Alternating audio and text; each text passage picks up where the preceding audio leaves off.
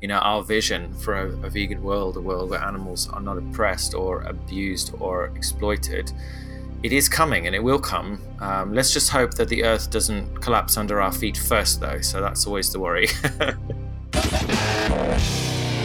Welcome to the Vegan Manly Man podcast. Hey everyone, thank you so much for tuning in. My name is Jake Singer, and I'm your host for the Vegan Manly Man podcast, the show where we talk about self growth, plant based living, and sharing the message of love, compassion, and peace for all beings. On today's show, we will talk about the current trends in plant based eating and speculate what the future may hold for the mainstream vegan movement. My guest is the co founder of the online news source Plant Based News, which reaches over 900,000 people on social media alone. With almost 20 years' experience in media design and communications, he has played a key role in helping movements such as Veganuary, World Plant Milk Day, and a host of other campaigns and initiatives. He has shared his story and insight on leading podcasts from around the globe and has spoken at both Vevolution and VegFest London in the UK. Today, we will hear his thoughts on the trending vegan movement and gain an expert's viewpoint from someone who is immersed in all things vegan on a daily basis. Please welcome to the show, Robbie Lockie. Thanks for having me, Jake. It's great to be here. Of course. Thank you for being here, man. Um, I'm truly humbled to have you on the show and for you just taking uh, time out of your busy schedule to share your insight and opinion on on the vegan shift that's happening all over the world. It's my absolute pleasure, my friend. Awesome. Well, I like to start by asking uh, kind of a, a, pretty deep question uh, and then dive into your story more about how you got to the answer. So, uh, what is your mission statement for life? What do you want your your legacy to be? It's a very good question. My mission statement. Um, being a Buddhist and having a kind of spiritual foundation in my life, my mission really on a daily basis is to make the best use of this life. And through every thought, action, and deed, I create positive changes in this world.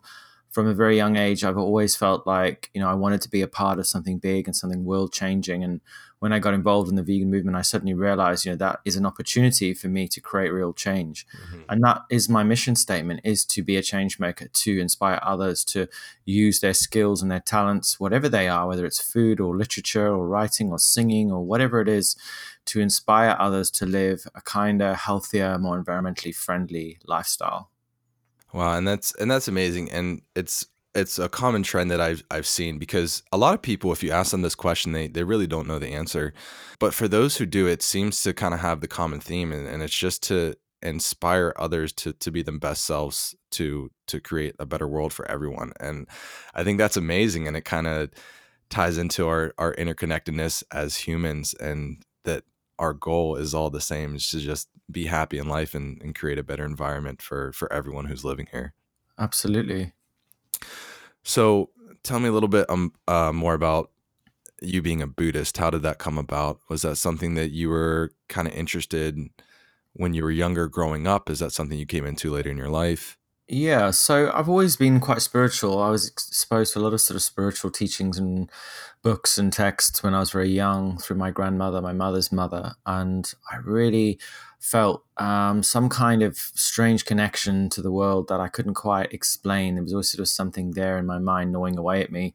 Um, and, you know, I grew up on a farm in Zimbabwe in Africa, and I would often lie on the grass looking up at the stars and looking at the Milky Way, the trillions of stars, like a, like a splash of kind of like a river of stars across the, the, the night sky. Was something that I could, I still thinking about now gives me goosebumps. It's kind of breathtaking, really. Unfortunately, you don't get to see it when you live in a city, but it would always make me question my existence. I would wonder who I was and why we were here and what's the point of the earth. You know, and from a very young age, I was asking those questions. I was wondering what the hell is the point to this life? Why am I existing at all?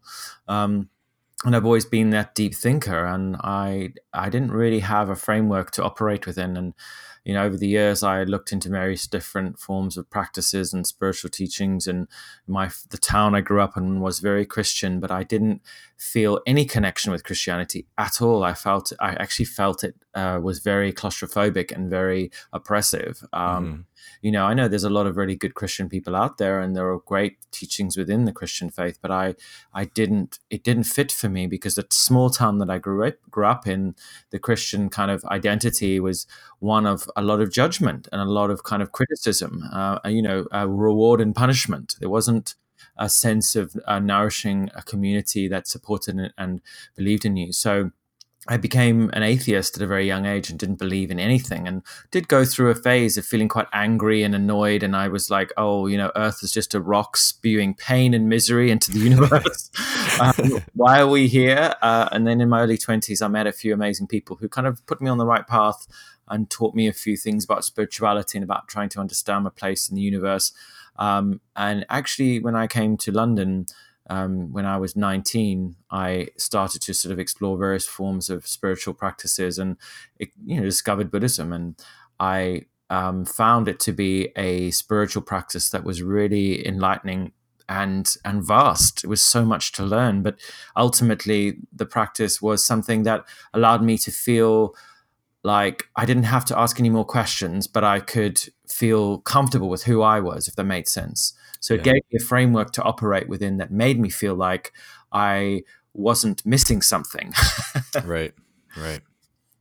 Yeah, that's amazing. And I think a lot of people feel that way and, and, maybe just struggle to kind of branch out and actually explore those feelings because there is so much stipulation from society to adhere to these traditional religions. And mm. certainly I felt the same way growing up. I was raised Christian. And when I was 15 years old, I started having thoughts of, of just what is this thing that I'm buying into? You know, I've been forced to go here from a young age, but but coming up as a, a young man, I, I really started to gain my own thoughts and insights. And I felt the same way as you did. I just I I started to question why am I here? What is the purpose of everything? And mm-hmm. that has only developed further into uh, my early and now late 20s, where I kind of just I question everything. And I, I never became an atheist, but uh, definitely consider myself agnostic now and just a very spiritual viewpoint. I, you know, I don't have the answers to to what happens after this life, but I want to believe in something because I feel like there's there's too many um, too many instances of of coincidence and like serendipity and stuff like that, and you know you could get into talking about spirit and, and hearing messages from other people and stuff like that that have passed on. I've had experience with that as well, so I believe there's there's something out there, and I, I wish that more people would would really look within themselves to try to understand those feelings and and not just go by what everyone else says. And unfortunately, that goes for a lot of things in life. we're we're very conditioned to follow follow the crowd and and not think for ourselves a lot of the time. Well, that's the, the, the what Buddhism is all about. It's actually a path. Uh, you know, you walk your own path. It's about standing on your own and having that standalone spirit to be the person you want to be, no matter what. You know, the Buddha was a um, he was a prince in India, and he turned his back on his wealthy family and all his religions and all his you know trappings, and he went out and traveled the land looking for answers uh, to the big questions. Right. And you know, and ultimately, he was just a man who who wanted to figure out who he was, and that's really the practice of Buddhism: to find out who you are and what your place is in the world. Yeah, I think that's great, and especially as as someone who suffered from depression and you know one of the things that i would ask myself is you know what's the purpose why am i even here and um, just going on that journey and what has helped me is finding something um, greater than myself that i'm a part of and mm-hmm. that has certainly been the vegan movement um, mm-hmm. and and being a part of that so every day i wake up if i'm not motivated by my own accord i can say well i have you know a, a job or, or purpose to do while i'm here and and that always keeps me going so i think that's amazing. Absolutely. So tell me a little bit more about your transition from uh, growing up in zimbabwe and then and then moving to the uk what was what was the the motivation behind that so I grew up in rural Zimbabwe, which is a country just uh, north of South Africa. If you look on the map, um, I grew up in a very small town, um, not a lot going on, and I, you know, I always had this kind of small town boy, but kind of big town mentality. You know, I always felt like I belonged in a bigger city where I had access to culture and more diverse uh, people. But I, um, I guess it was it was it what my hand was forced actually because when I was at college and I was actually studying, there was a lot of violence. There was police rioting, and there was, um, you know, tear gas coming through classroom windows. There were fuel shortages. There were food shortages. Um, a lot of violence, a lot of like uh, frustration. And my parents said, you know, maybe it's time for you to get out of the country, uh, you know, for your safety. And I literally had 200 pounds in my pocket, a few clothes in a bag, and off I went on an aeroplane, little wow. country mouse, 19, to uh, to England, to the to the to the Mud Island as they call England sometimes. Um, and I I ended up here um, very young and bleary, you know, not bleary eyed, but kind of wide eyed, bushy tailed. Had no idea what I was getting myself into, and it was a huge culture shock for me you know, I grew up in a small town where there wasn't really anything going on. I'd never really experienced any kind of different kinds of culture.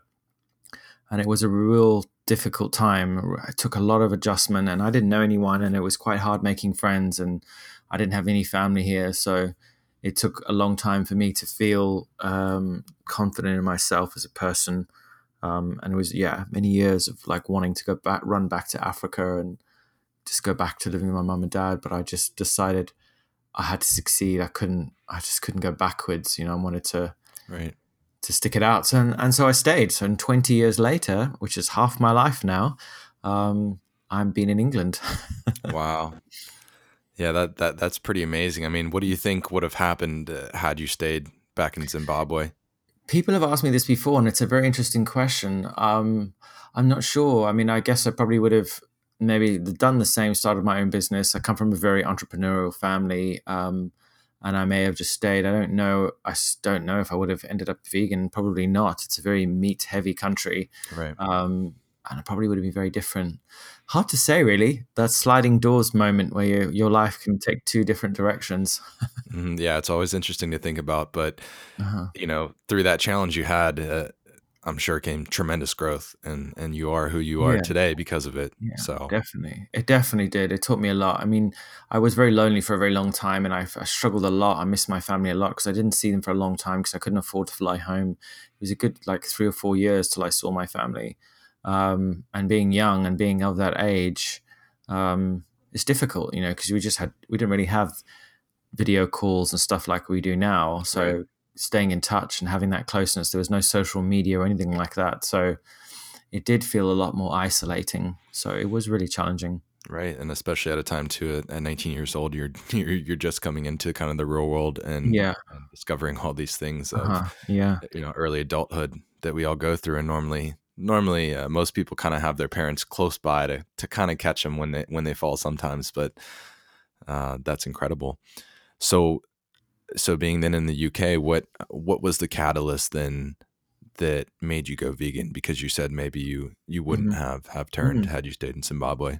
It was my, the catalyst for my veganism was actually a health problem. So I suffered a lot of like skin problems and joint problems and bloating and overheating and all kinds of strange kind of things. I just couldn't figure out what was wrong with me. I saw I saw so many different doctors and specialists and tried different diets and I tried the caveman diet and the paleo diet and the, the, the, Atkins diet, all these different things to see if it would try and change how I felt. And it, actually got worse. Um, and I just didn't understand what was going wrong. And I got very depressed and very unhappy. And then a friend of mine said, Oh, try the alkaline diet. Like maybe give it a go on um, how you you know, uh, adjust your food consumption through alkalinity or acidity. So that's what I did. And I started to consume more alkaline foods and I noticed that I started to improve. But that was all because of things like Netflix. I started watching films like Fat, Sick, and Nearly Dead by Joe Cross, Forks Over mm-hmm. Knives, all these different films. And yeah. they taught me about food and Food Inc and things like that. Um, and my health um, did improve a little bit. And then um, I decided to do a juice fast, a five day juice fast, I think it was. Um, and that was like five different juices every day. Um, it was quite a trip doing that. I went to the to the supermarket and bought all the fruit and vegetables and it was piling up like 15 pineapples and 50 apples and Oh, wow. 12 cucumbers. And the lady at the checkout, she thought I was crazy. She's just like, Are you having a party? And I'm like, No, this is just my food for the week. Yeah. And I did that, and that was amazing. And then at the end of the week, there was a birthday party at a local pub, and I went to the pub, and rather bad decision. I had a big, fat, juicy beef, fatty beef burger, and I felt so disgusting, and I actually couldn't eat. I actually couldn't really eat it, and I realized that that was when I was kind of falling out of love with animal flesh. And Right. then that next week, I actually wa- probably watched. Um, that's when I watched Earthlings, Mm. and I don't know if you've ever seen Earthlings, but people I call have. it the vegan maker. And I watched that. I was horrified. I shook. I cried. I felt sick. I thought, what the hell? Why have I never thought about this stuff before? Um, and then a few days later, coincidentally, the next door neighbor's beautiful white cat was hit uh, by one of the other neighbors right in front of our house. And I ran over to the cat and stood over her, and I didn't know what to do. And she was lying there on the black tarmac, this huge pool of ruby red blood around her, and I can, she was shaking. I went and picked her up, and she looked at me, and I looked at her, and um, I had this spiritual experience where I became the cat, and the cat was me, and I had this sort of moment where I realized, you know, I couldn't take this animal's life; it's suffering. Right. I can't put its, I can't take its life from it, you know, from her even. You know, she is a, a living, breathing, emotional being like me. I can't take her life. Her life slipped, you know, through uh, my fingers, literally, and then and she was gone. And and in that moment, I thought this, that, you know, I thought about Earthlings and and what I'd experienced, and I thought I can't, you know, I'm I'm this, I'm definitely going to be vegan. I definitely. I didn't really understand what vegan was, but at the time I realized I'm not eating any more meat. I'm not going to kill any. I wouldn't kill another animal or think about killing an animal, and that was it. right. And and uh, how long ago was this? What year? that was about uh, six years ago now. Okay. Wow. All right. So we're pretty similar on Yeah. on when we transitioned over, but uh, well said. And Earthlings is a very very powerful documentary. If anyone is listening and wants to know a little bit more about how animals are treated for food and fashion and industry for cosmetics, Yes. it really lays out kind of all these ways that these animals are exploited. And you may say, well, I know what happens, but truly, in, until you kind of go down the rabbit hole and really invest time to understand and, and watch these things, you really don't know. Because I remember watching Earthlings and it coming to me as an incredible shock as well. I could not believe that that it was legal what I was seeing to do these things. And yeah. and and for me as well when i started to go vegan it was it was for health reasons and it didn't even cross my mind the ethical aspect but as i researched more i naturally stumbled upon these things and being an, an empathetic person i think that or at least at the time not knowing i was empathetic but i think that earthlings certainly opened that that door. And like you with the cat i i, I felt for these animals. I kind of was walking in in their in their shoes and you know feeling the pain and seeing the suffering that they were going through and knowing that i would never want this done to me. And it was kind of i had a Mhm. defining moment with earthlings as well i said okay like th- this is it like i have to i have to do something now i have to live the rest of my life to to prevent this Yeah. Yeah. A moral, a moral obligation. It's like there's that quote from uh, Albert Einstein who says, "Those who have the for something like those who have the not the fortune of knowledge have the duty to act." You know, Right. we we have the knowledge, we know what's going on, so we must act. We must stand up uh, for all that are those who are oppressed, humans, animals, any the environment. You know, that we have a duty. We absolutely do. And I think most people are, are scared to just really know that truth because they know that it is going to require change. And, you know, Mhm. it's, it's kind of like, it's kind of like the matrix is, you know, Mm. Yeah, I refer to the Matrix all the time, actually, and a lot of my podcasts, especially with the with the with the guys, we talk about how you know the red pill and the blue pill. The red pill being the truth, the reality, and the blue pill being the lie, the the falsehood.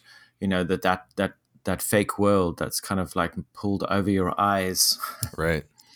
Yeah, 100%. And, and it goes beyond just veganism as well. There's, there's so many other things in the world that are happening that, you know, and, and I think that that going vegan can can open your eyes to so many other things and it does because it makes you question it makes you realize that your paradigm um, that you or your belief system that you've been given as a child because eating meat is a belief system because it's not a it's you know it's a choice and through choices there are there are beliefs.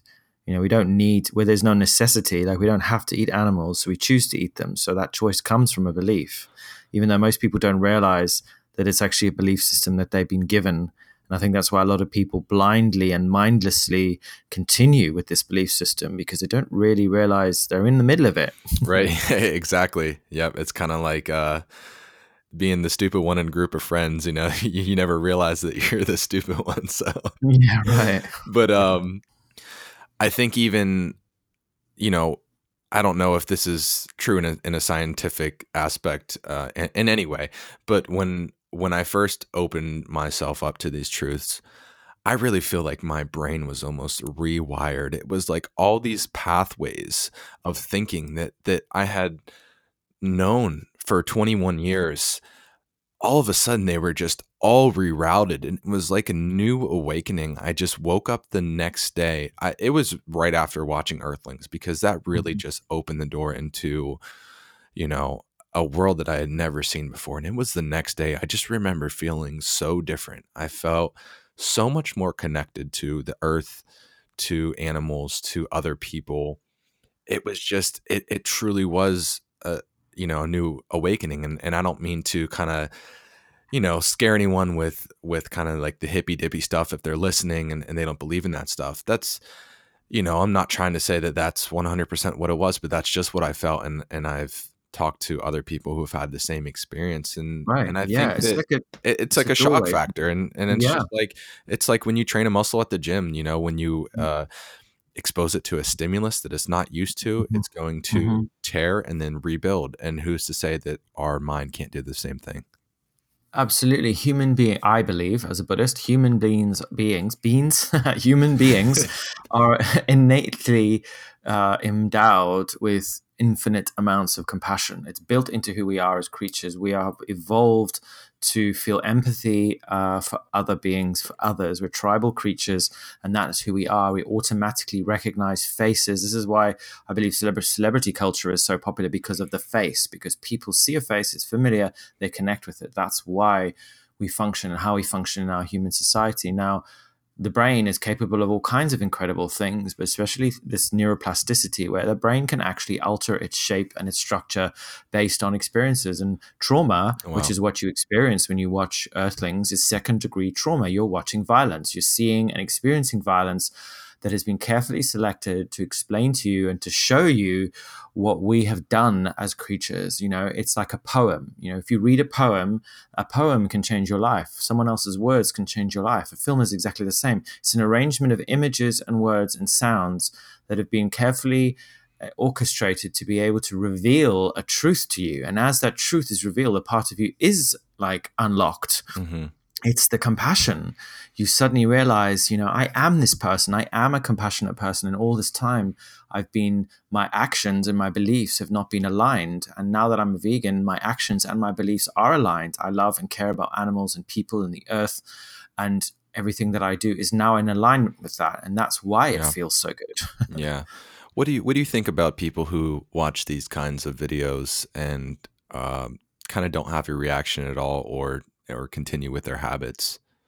I think the reaction occurs, they just don't acknowledge it. So it's there in their mind. But I think, you know, because human beings are complex and highly um, functional, uh, highly emotional beings, there can be all kinds of psychological mechanisms that are um, layered up. I mean, I'm not a psychologist, but I feel like I have a good understanding of how the mind works mm-hmm. and how people behave. And I think based on our experiences, our childhood, our social conditioning, our family, there's so many parameters and permutations that can um, can alter a person's reaction to seeing trauma or violence. I know many people who've seen stuff, um, violent stuff like Earthlings, and you know and have watched it, and then years later they've seen something else that then triggered that previous experience, and then they went vegan. So right. I do believe that anyone can can get it, can make that connection, but it doesn't necessarily always happen straight away for some people, but depending on them as people and their experiences. Right. Well, I think it's like the whole planting the seed method is, you know, right. the, the, seed is not always going to, you know, grow uh, immediately right away. It might be somebody might plant the seed and then somebody might, you know, pack the soil around it. Somebody might give it the water. Somebody might provide the sunlight. So it's it, maybe it's the first time that that somebody has heard information about veganism, or the second time, or the third, or the fourth, or the fifteenth. You know, but mm-hmm.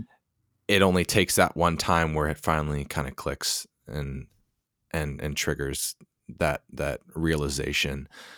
So that's why I think that it's it's very important to to plant seeds and um, from a quickly talking about a, a vegan activist point of view, I don't always agree with these very upfront and, and forward methods because I feel like, you know, if you plant a bad seed, then it's more likely to take longer or or not come into fruition at all. Mm. But yeah. you know, planting planting good seeds and and just little things, you know, so, hey, some people may never change in their lifetime and you you kind of have to accept that and let it go.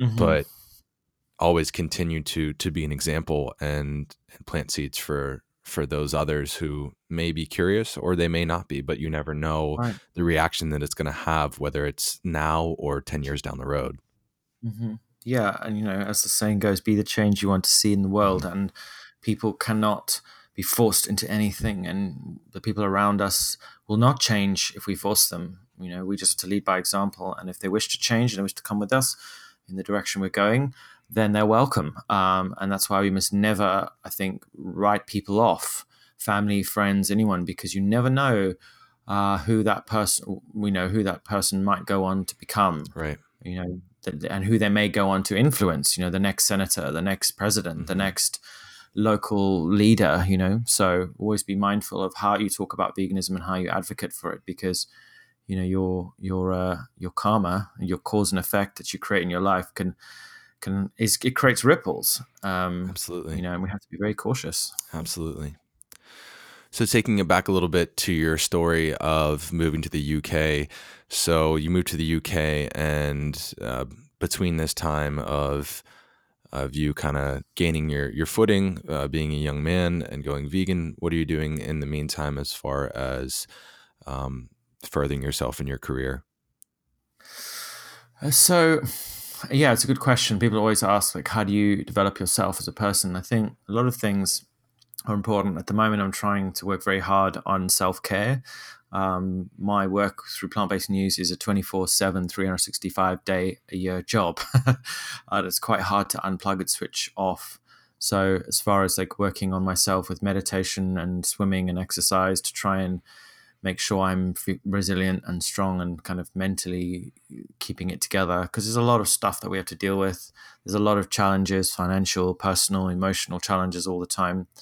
As far as my career and what I'm doing, um, I'm always learning all the time. I'm completely self taught in everything that I do my graphic design, my video editing, my web design, all of that. So I'm always listening and reading and learning about new technology all the time. I'm what they call an early adopter. So I'm always the first to pick up a new gadget or a new piece of technology or code and try and use it. right. That's great. So then, um, you learning all these things on your own, um, did that naturally lead you into plant based news after you went vegan? Did that kind of just seem like the general route? Was that something that you had thought about before, or was that something that you kind of stumbled upon? Um, it has something I thought about before because before I was doing plant based news, I was running something else called People of London, and that's a platform that tells people stories. And I'm kind of doing that through plant based news. You know, we reach out, we tell people stories, we gather the news. I've got my podcast, we do videos and interviews. So we're kind of like, I'm doing that, but through the lens of um, the plant based world or vegan world. So I'm getting to apply and use all the things I've always wanted to use in a project that was involved in some kind of social change. Because what we're doing with this is shifting hearts and minds around a particular um, thing, you know, a, you know, a topic. Um, right. So it's yeah, it's very rewarding. That's great, and I think that ties into kind of your your mission statement for life is to allow people to you know find find the happiness within themselves, and I think that that's a great platform that you're doing it on because, in my belief, uh, veganism is a is a doorway to peace, is a doorway to to happiness. Um, if done the right way. And um, so I, th- I think that's amazing. And you being someone who is so invested in what's happening in the world from a vegan perspective, you know, um, 24 7, 365 days a year, like you said, what do you think has been the catalyst for this this upsurge of mainstream veganism that has really taken over uh, in the last couple years, especially in the UK? Categorically, the growth of the vegan movement has come down to and been caused by social media. So, social media has given people the tools they need to get the truth to the mainstream media, but also to the people. More, more importantly, um, you know, activists are have been able to go undercover inside factory farms with cameras, with 360 degree cameras, uh, with drones, and show the damage and the the violence and the abuse um, of the animals, of the land, of all these things. And, and that's what's been i think the biggest thing is that it's allowed more people to see the reality of what's going on and make corporations stand up and listen because we've been able to to show the truth. It's a bit harder in the us now with the ag gag laws where they're mm-hmm. actually stopping activists from actually filming and exposing the realities of these um, atrocities. But you know that's not going to stop us. These people and these organizations and corporations better watch out because I'm not, you know, the vegan movement isn't centralized. And I think that's the good thing about us. We are a multinational, multi-racial, multi-gender, um, international movement of people in every country, in all over the planet, working together simultaneously every day, all day, against them. You know, and that's the great thing. And that's what gives me hope because there's a lot of us working at this.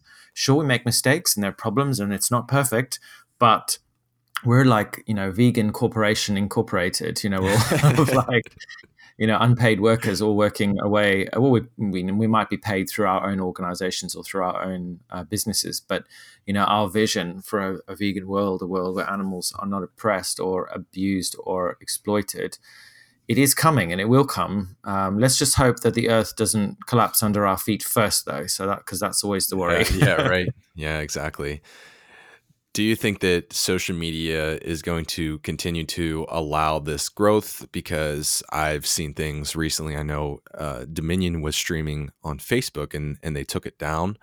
You, uh-huh. Do you uh-huh. think that these platforms are going to kind of start uh, like moderating some of these videos? Yeah, and they really are. Like Vimeo censored a lot of the, the uh, Dominion content off their page, off their off their platform, and we thought that Vimeo was quite open just stuff like that. But um, it's a multi pronged problem because, on the one hand, people want uh, the truth out there, but on the other hand, people don't want to be exposed to violent images because they're worried that it will traumatize people. And it's true, they do. They do traumatize people. People do feel emotionally disturbed and upset by seeing these things. Um, they're not nice to see. Who wants to see animals having their heads chopped off? Right.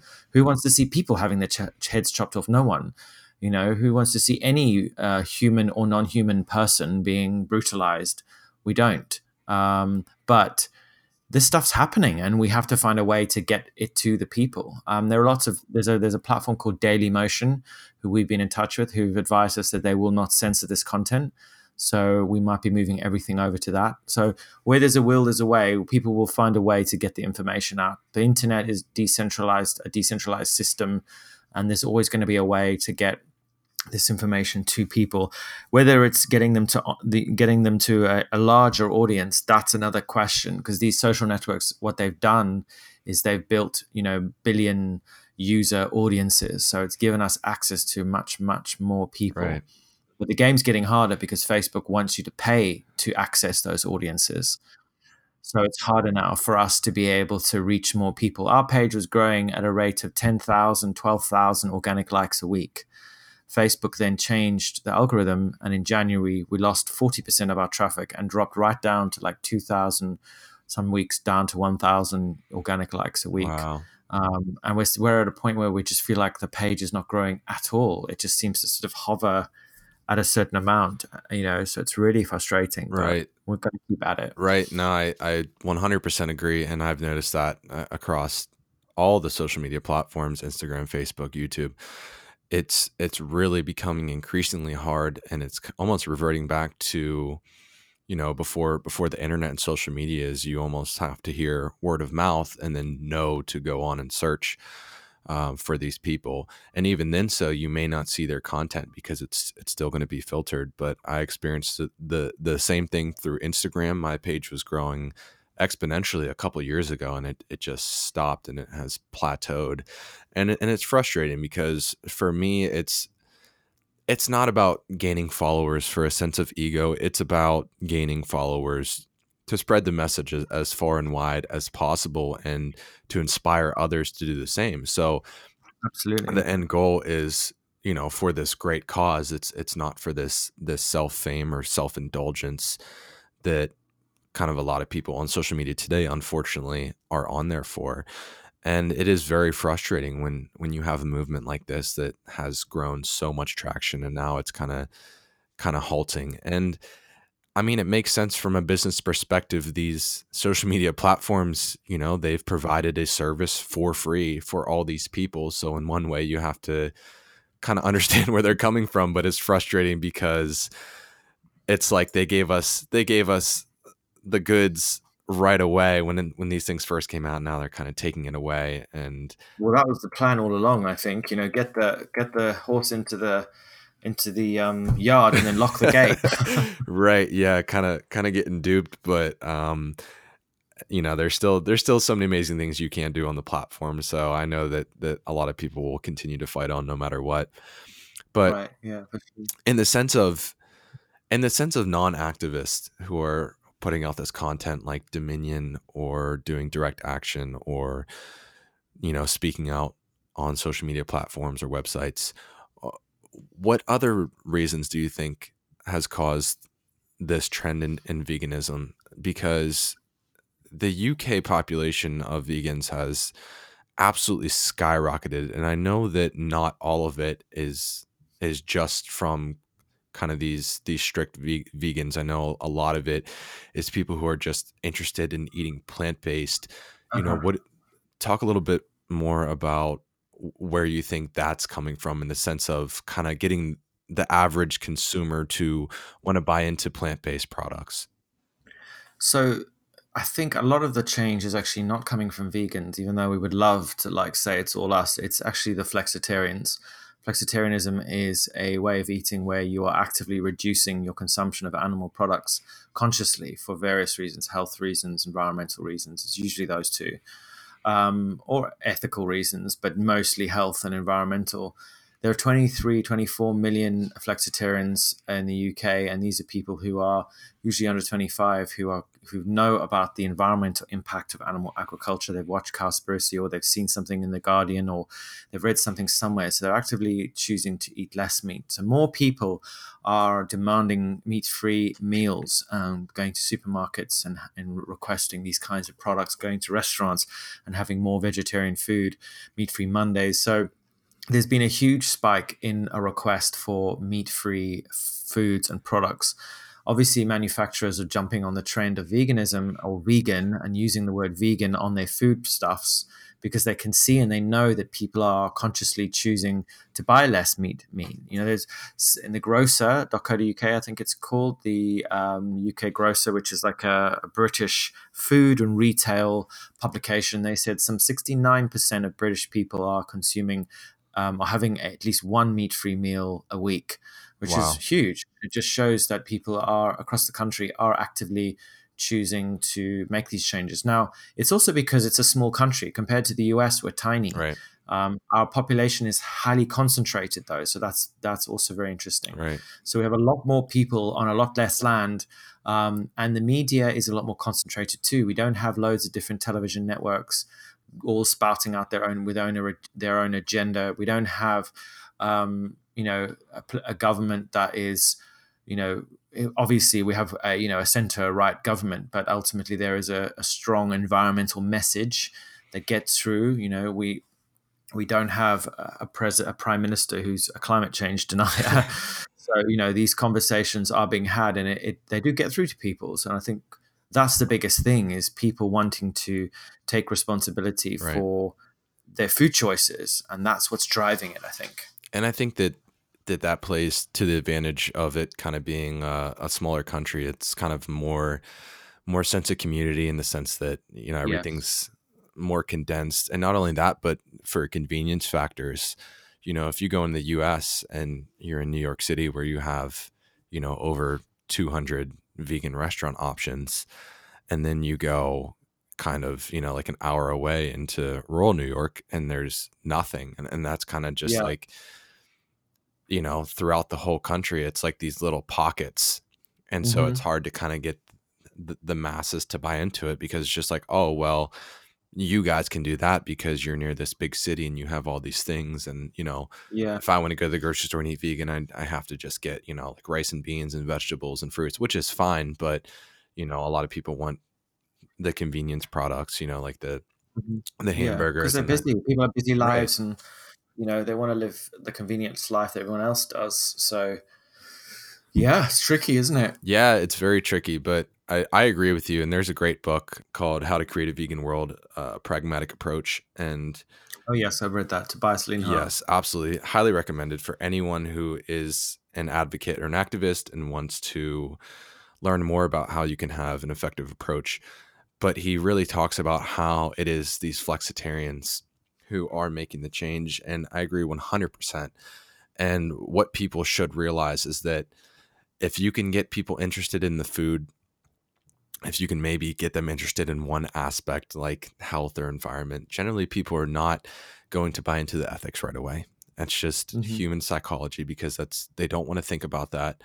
But if you can get them to buy into one of these things, and I think that the biggest thing is is going to be food and convenience, they are more likely down the road to open their minds up to the ethical aspects, just like yourself and I did as well when we were on our journeys. Just like so many others before us have said, well, let me try this vegan for health reasons. And then once you eat the food and realize, oh, I can do this, this is something that I can sustain. And then all of a sudden your mind is open to, well, maybe we shouldn't be killing animals for food. I think that that is a really, really powerful thing that is happening right now that people are interested in plant based food because I think that that is going to transition into a lot more ethical vegans down the road. Oh, definitely. And this is the thing if we keep pushing these people into that in that direction or encourage them in that direction, you know, like I do believe flexitarianism is the on the road to veganville. yeah, right, exactly. Uh, but if we chastise people and tell them they're not good enough, you know, on that road, what are they going to do? They're going to swerve off and go back to Carnesville. Right. yeah. Yeah. And exactly. whose fault is that? Ours or theirs? right. yeah, I think that we definitely need to advocate more for for people just eating less meat. I think that that is a very effective. Yeah, um, exactly. You, you know, know, I think this puritanical approach, all or nothing, is um, it's it's it's mis it's what's the word? It's not misdirected. It's I just it's a misinformed way. People come from a place of emotion. They see the suffering, they see the violence towards animals, and they want everyone to stop eating meat now. It's not going to happen. You know, people need to be led and encouraged, and people need to feel a sense of um, like self, like they need to be able to come to that place on their own. You can't hold a gun to people's heads and say you will go vegan now. It's not you know that, that doesn't that's not going to bode well they're not going to stay vegan they might stay vegan while they're still in fear of you and then right once you've left they might go back to eating meat again right and no one's ever going to change because you told them to it has right. to be you mm-hmm. inspiring mm-hmm. you know something within themselves that wants to make the change so yeah and that's not generally a very good way to inspire someone is kind of you know holding them at this this ultimatum so i want to talk a little bit about kind of the some future projects you have coming up. I know that um, the Vegan 2018 film is coming out soon. Um, yes, November 28th. Okay, great. Um, talk a little bit more about that. So, Vegan 2018 is a uh, a huge project directed and produced by Mr. Klaus Mitchell. He's the other half of Plant Based News.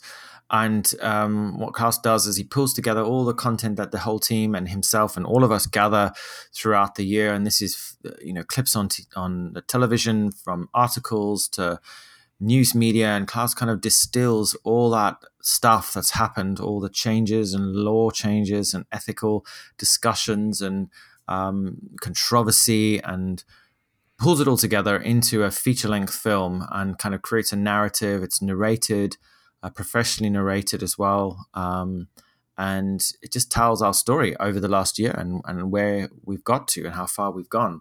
Most people by the end of the film, especially last year's film, walk away feeling very inspired. Mm-hmm. You know, mm-hmm. we'd like to be and we should be making more progress.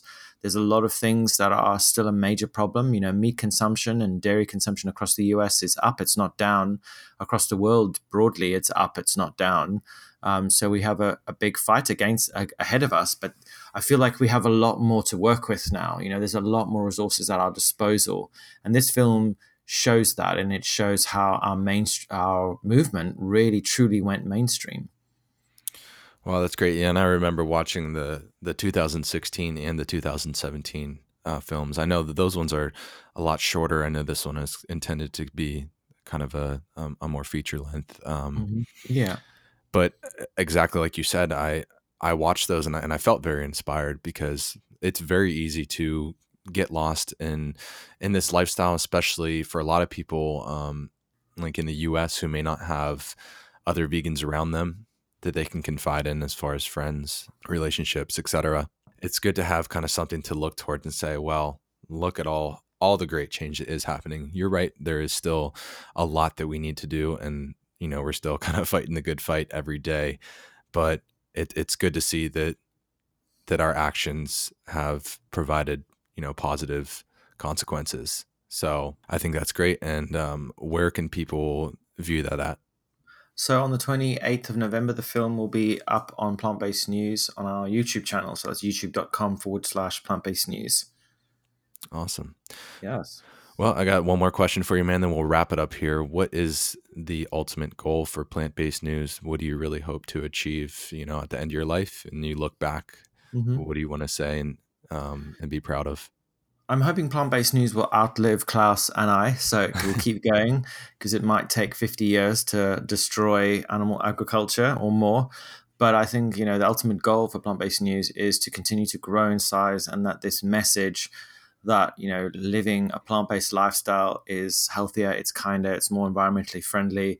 You know that that's the truth. You know, and that people have nothing to be afraid of, and that when we choose this lifestyle it's better for all of us, you know, the earth, the animals, our friends, our family, our environment, you know, and to also understand that it's not just about there, it doesn't just end there, it's our consumption. It's the plastics, it's the it's the carbon, it's the methane, it's all these things that we generate as a species. Let's find ways to shift and change and adapt. And I want to be able to work with people who have the knowledge to change these things and get the information to the people that don't. And that's ultimately our goal. Awesome, man. And you're already well on your way. And thank you. I, I appreciate the work that you got you guys do. It's it's truly it's truly needed and appreciated by everyone in the vegan community. And uh, so we just want to thank you for that. Where can people find plant based news online? So you can find us everywhere on all the channels. So Facebook, Twitter, Instagram, YouTube, uh, forward slash plant based news. So it's the same everywhere. You can also check out our website, which is www.plantbasednews.org, where you can get all the latest news, up to the minute news um, in articles and video form. Yeah, and that's it. And sign up to our newsletter, which is plantbasednews.org forward slash sign up, where you get weekly alerts of all the news that's happening straight into your email inbox. Excellent. All right, man. Thank you so much for being on the show. It was, it was great talking with you and hearing your insights. So, my pleasure. It was great to talk to you finally. Yeah, absolutely. It was a good first conversation. So, hopefully, many more to come. Great stuff. All right. Thanks, man. Cheers. Hey, guys. Thank you so much for listening to the show. That was Robbie Lockie, the co founder of Plant Based News. If you enjoyed the content of this episode, please leave me a rating and review on your podcast streaming platform. And more importantly, share with your family and friends so we can all help share the message of love, compassion, and peace for all beings. My name is Jake Singer, and this is the Vegan Manly Man Podcast.